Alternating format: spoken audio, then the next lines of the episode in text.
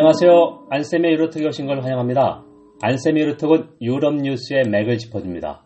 유럽과 세계 그리고 우리를 되돌아봅니다. 일주일에 한 번씩 여러분을 찾아갑니다. 오늘은 52회입니다. 군사 무지렁이 유럽연합 이유가 변할까 하는 주제입니다. 즉 유럽연합의 안보와 국방협력 강화가 제대로 될까 한번 점검해 보겠습니다. 어, 눈도 내렸고 어, 일주일 뒤늦게 치러진 수능도 끝났습니다. 이제 벌써 이제 송년회 시즌입니다. 차분히 올 한 해를 마무리할 시간입니다. 그리고 제가 청취자가 만났던 유럽 독도 이제 1년이 돼 갑니다. 아, 자주 애청해 주시고 댓글도 남겨주셔서 감사드립니다. 유럽연합의 정체성 이야기인데요. 보통 우리는 유럽연합을 경제 거인, 정치 난장이, 군사 무지렁이, 아, 밀리터리 웜이라는 그런 식으로 정체성을 표현해 왔습니다. 경제는 말할 나위가 없습니다. 인구가 5억 1천만 명, 아직까지 영국이 탈퇴하지 않았기 때문에 어, 국내 총생산을 비교해 보면 유럽, 미국보다 1% 정도 큽니다. 하지만 정치나 외교, 군사 안보 정체성은 좀 부족하다 그런 이야기인데요. 그렇다면 과연 군사 무지렁이 유럽연합이 변했는가? 변했다면 어떻게 변했고 변화의 방향이 어떻는가 그런 걸 한번 보겠습니다. 자, 첫 번째는 왜 유럽 차원에서 개별 회원국이 아닌 유럽 차원에서 안보와 국방 협력이 필요한가 하는 문제하고 또 하나는 1970년대 유럽 정치 협력, European Political Cooperation입니다. EPC가 출범했는데 그 배경을 보겠습니다. 어, 유럽 통합의 최종 목적지는 아무도 이야기하지 않지만 아무래도 연방 국가로 가는 수밖에 없다. 그러니까 독일, 프랑스 같은 국가가 하나의 어떻게 보면 주가 되고 그 위에 또 하나의 그 supranationality가 생긴다는 얘기인데요. 자, 경제 통합은 어, 평화를 위한 정치적 목적에 시작됐습니다. 그래서 정치에서 외교안보도 있었고 또 연방 국가로 간다면 당연히 경제나 정치뿐만 아니라 외교와 국방도 필요합니다. 자, 그렇게 생각해 볼 수 있고요. 하지만 냉전 시기에 서유럽은 미, 미국의 안보를 전적으로 의존했습니다. 그래서 구태여 공동체 유럽 차원에서 안보와 국방 협력을 논의할 필요가 없었는데요. 여기서 주목해야 될 게 1954년의 충격입니다. 즉 프랑스 의회가 유럽군, European Army 설립 조약인 유럽 방위 공동체, European Defence Community를 거부했습니다. 아이러니는 프랑스가 제안했습니다. 그러니까 통합의 최초 실험인 유럽 석탄 철강 공동체 ECSC가 아, 제안되고 나서 그러니까 한국 전쟁 직후에 아, 서독의 재무장 소련이 유럽을 아, 침략할 것 같다는 그런 많은 그 위협을 느꼈습니다. 자 그래서 미국이 서독을 재무장하려고 하니까 아, 프랑스가 이걸 견적해서 어, 전쟁 물자인 석탄과 철강을 유럽 전역에 관리하자. 바로 그 직후에 어, 미국이 또 서독의 재무장을 강력하게 밀어붙이니까 아니다. 서독의 재 군사 대국화를 막아야 된다. 그래서 유럽 차원에서 서독군 전체를 유럽군에 배속시키고 창설될 프랑스나 나머지 다섯 개의 나라, 그러니까 원 가맹국이죠. 프랑스하고 베네루스 3개국, 이탈리아군은 일부만 유럽군에 배속시키는 그런 걸 제안했는데요. 프랑스가 이걸 거부했습니다. 자, 제가 8회 2월 초였습니다. 프랑스와 유럽 통합을 설명할 때 이 부분을 설명했습니다. 드골과 할슈타인의 맞짱뜨다는 그런 제목이고요. 자, 그렇게 돼서 이제 그동안에 어, 경제 통합만 추진하다가 1969년에 브란트 총리가 서독에서 총리가 되고 어, 드골이 불나고 프랑스에서는 뽕피드가 대통령이 돼서 새로 유럽 통합을 강화해 보자 그런 어, 일신되는 분위기를 쇄신하고 강화하자에서 나온 것이 1970년 어, 유럽 정치 협력입니다. EPC. 회원국들이 주요 국제 문제에서 한 목소리 말한다. Speak with one voice입니다. 자, 그래서 이제 원래는 유럽 외교 안보 협력인데 유럽 정치 협력이라는 용어를 쓴 자체도 어, 이런 게 좀 민감하니까 좀 두리뭉실하게 느껴졌습니다. 그리고 이제 주요 국제 문제에 대해서 논의했고요. 안보와 국방은 외교 정책이 언질에서 가끔 논의만 했을 뿐이죠. 그리고 이때 유명한 게 헨리 키신저, 닉슨 대통령 때 국가안보보좌관, 국무장관도 여기 했죠. 헨리 키신저가 아, 유럽의 외교 안보 정체성이 부족하다서 무슨 말이냐면 내가 유럽의 목소리를 듣고 싶을 때 누구와 이야기를 해야 되냐 이런 얘기를 했습니다. 키신저는 이런 말을 한 적이 없다고 계속 부인을 했지만 항상 유럽의 어, 외교 안보 정체성을 이야기할 때 미스터 유럽이 누구냐 누가 유럽의 목소리를 대변하냐 이게 계속해서 회자되어 왔습니다. 두 번째로 1990년대 초 91년 92년 소련이 붕괴되고 어, 탈냉전 시대가 됐는데요. 어, 이럴, 이럴 계기로 유럽의 유럽 연합, 유럽 통합에서 안보와 국방 협력에 진전이 있었습니다. 자, 여기서 이제 빅3 프랑스하고 독일, 영국의 입장 차이가 있었는데요. 먼저 조약을 보면 1993년 11월 비주된 유럽연합조약, 아, 네덜란드 국경 도시 마스트리스트에서 조인돼서 보통 마스트리스트 조약으로 불리는데요. 여기서는 단일화폐도 출범했지만 공동 외교 안보 정책, Common Foreign and Security Policy (CFSP를) 합의했습니다. 그리고 이 조항에 궁극적으로는 공동 방위 정책과 공동 방위까지 목표를 하겠다 이런 원대한 목표를 세웠죠. 그래서 이제 70년대 어, 출범한 유럽 정치 협력은 유럽 공동체 틀 아니, 아니라 바깥에서 제도화가 안 돼 있었는데요. 이거를 유럽 연합 차원으로 제도화했습니다. 그리고 어, 공동 입장, 공동 행동이라고 그래서 예를 들면은 어, 경제 제재, 단일 외교 안보 정책이죠. 그렇게 했었고요. 당시 미국은 어, 북대서양 쪽이고 나토의 그 업무 중복성 그리고 주도성을 훼손하지 않는 범위에서 유럽연합의 안보 협력 강화, 국방 협력 강화를 지지했고요. 어, 영국도 미국과의 특별한 관계 때문에 이를 전적으로 지지했습니다. 반면에 프랑스는 드골주의 전통, 유로톡 8에서 나왔죠. 어, 자주 독립국가다. 어, 미국과 소련의 패권주에서 독립해야 된다. 그런 얘기죠. 그래서 당연히 국방정책에 자율성이 있다. 그래서 유럽 차원에서 외교와 국방 안보 정책이 필요하다. 자, 그런 걸 강력하게 밀어붙였고, 독일은 대서양주의, 그러니까 친미주의 전통이 외교 정책의 기조입니다. 따라서 어, 독일은 프랑스와 영국의 중간 입장을 취했습니다. 자, 그 다음에는 이 공동 외교 안보 정책이 조금 더 진전돼서 고위 외교 안보 정책 대표직을 신설했습니다. 1999년에 스페인 외무장관 출신인 하비에르 솔라나가 CFSP를 전담하는 고위 대표, High Representative for European CFSP를 임명됐는데요. 2000년 5월에 아, 당시 솔라 솔라나하고 그다음에 유럽연합 대외 담당 협력 그 영국인이었습니다. 평양을 방문한 후 판문점을 거쳐서 우리나라로 방문해서 당시 그 유럽연합이 아, 남북한 문제에 상당히 적극적으로 관여했었습니다. 햇빛 정책 어, 정책 시기였죠.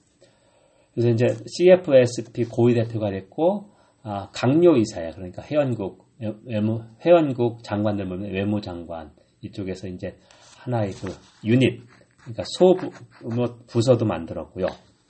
어, 2001년 9.11 테러 후에 2003년에 유럽 안보 전략, European Security Strategy라고 해서 상호 점차 긴밀해진 세계에서 안보는 긴밀하게 협력할 수밖에 없다. 안보 협력을 강화하겠다. 이런 걸 좀 천명했습니다. 그리고 아, 이 외교안보 고위정책 대표가 어, 외무장관 그러니까 각료이사회죠. 그래서 순회의장국 주재를 했었습니다. 여러분은 지금 안쌤의 유로톡을 청취하고 있습니다. 안쌤의 유로톡은 유럽 뉴스의 맥을 짚어줍니다. 유럽과 세계 그리고 우리를 되돌아봅니다. 일주일에 한 번씩 여러분을 찾아갑니다. 오늘은 군사 무지렁의 이유가 과연 변할 수 있을까? 유럽 연합의 외교, 와 국방 협력, 안보와 국방 협력의 어, 역사적 과정하고 현 주소를 알아보고 있습니다. 자, 그러면 2009년 12월에 리스본 조약이 발효됐고요. 이때 유럽 대외관계청이 설립됐습니다. EEAS입니다. 한 국가로 치면 어, 외교부입니다. 공동 외교안보정책 CFSP 기구를 대폭 확대했고요.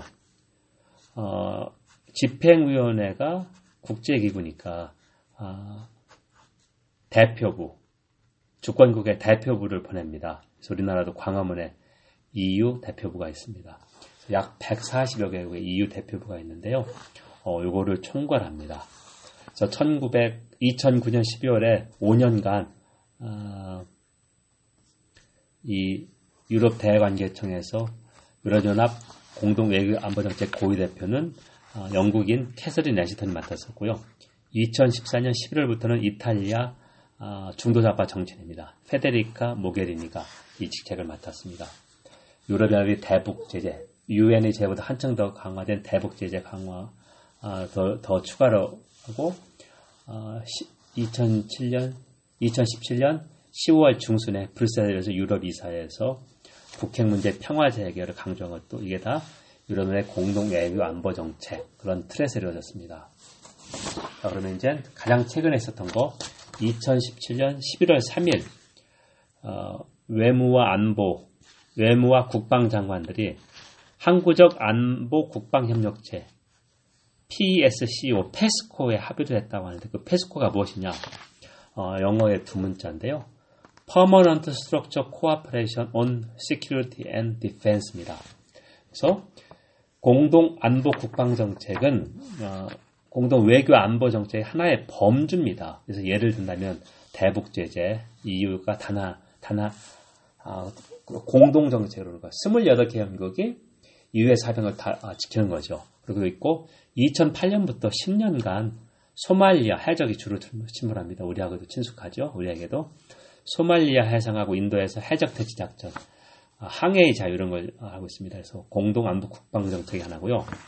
아, 알바니아 이쪽에서 독립한 코소보, 세르비아 쪽에서 독립했죠.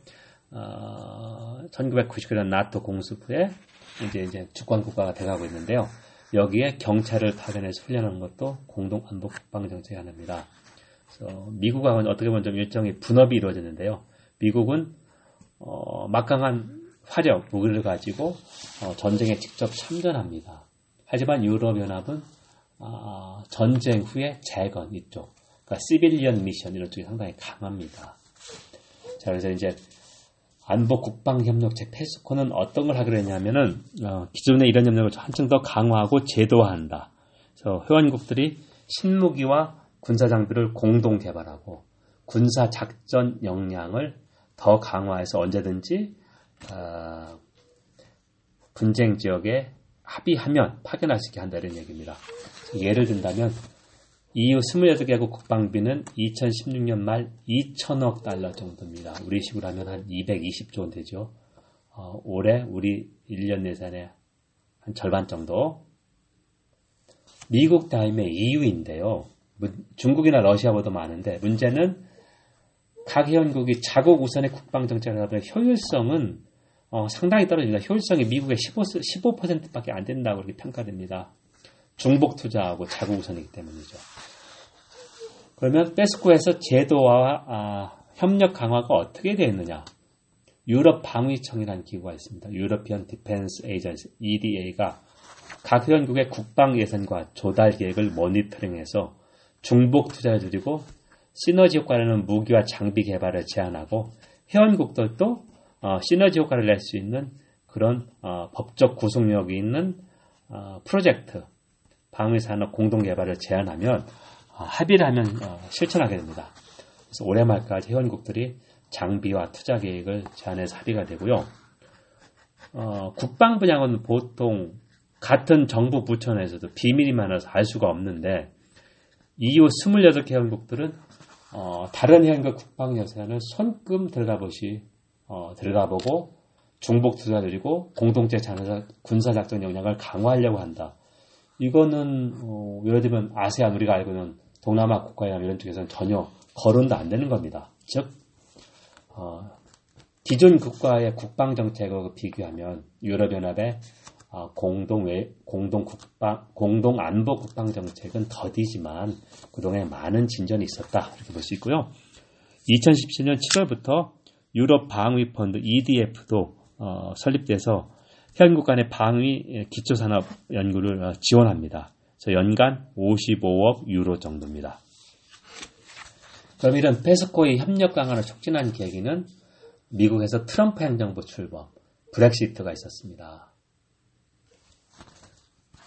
자, 브렉시트로 유럽 통합이 더 더디지 않겠느냐.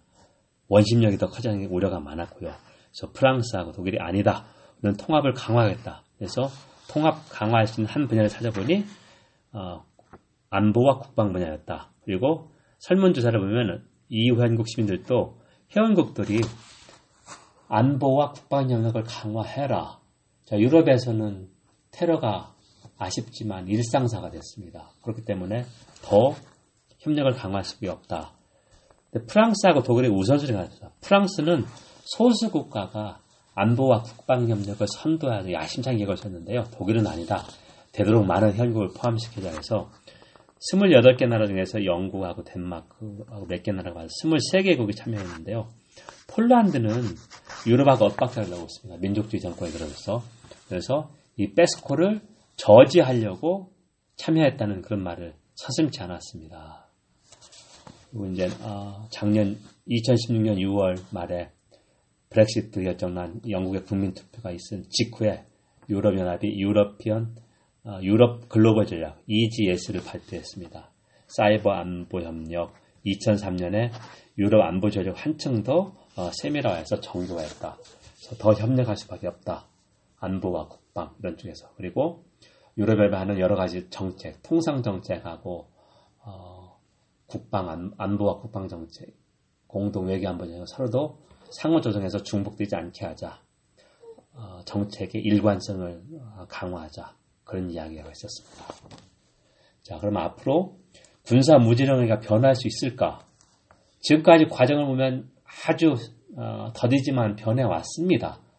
하지만 여기서 관건이라고 할 수 있는 게 과연 독일이 1% 남짓한 GDP 1% 남짓한 국방 예산을 어, 늘릴 수 있을까? 어, 쉽지 않을 것입니다. 아무리 국방 예산 지출을 합리화한다도 어, 예산을 늘릴 수밖에 없거든요. 자 그렇게 보면 PESCO의 앞날도 불투명하다 이렇게 보시겠습니다. 여러분은 지금까지 안쌤의 유로톡을 청취했습니다. 안쌤의 유로톡은 유럽 뉴스의 맥을 짚어줍니다. 유럽과 세계 그리고 우리를 되돌아봅니다. 일주일에 한 번씩 여러분을 찾아갑니다. 오늘은 군사 무지렁이 이유가 변할 수 있을까? 그걸 한번 좀 분석해 봤는데요. 결론을 내리자면 1970년에 유럽 정치협력 EPC가 생겼고 1993년에 마스트리트 조약에서 공동 외교 안보 정책 그거의 일환으로서 지금은 공동 안보 국방 정책이 실행 중입니다. 그래서 수십 개의 그 작전 같은 걸 했습니다. 소말리아 해적대지도 그렇고 하지만 여전히 회원국들이 어, 국방 예산 같은 경우 자국 우선의 관점에서 생각한다. 그리고 유럽 통합의 견인차인 독일이 과연 국방비를 늘릴 수 있을까? 11월 어, 19일에 3당 어, 연합의 자메이카 연정이 붕괴됐는데 연정 협상이 그래서 앞으로 독일은 어, 재선거를 치를 가능성이 상당히 높아졌습니다. 독일은 지금 재정 흑자가 상당한 편입니다. 그런데 국방 예산을 증강하자는 얘기는 연정 협상에서 한마디도 언급이 없었습니다. 대부분 교육이나 인프라 투자만 있었습니다.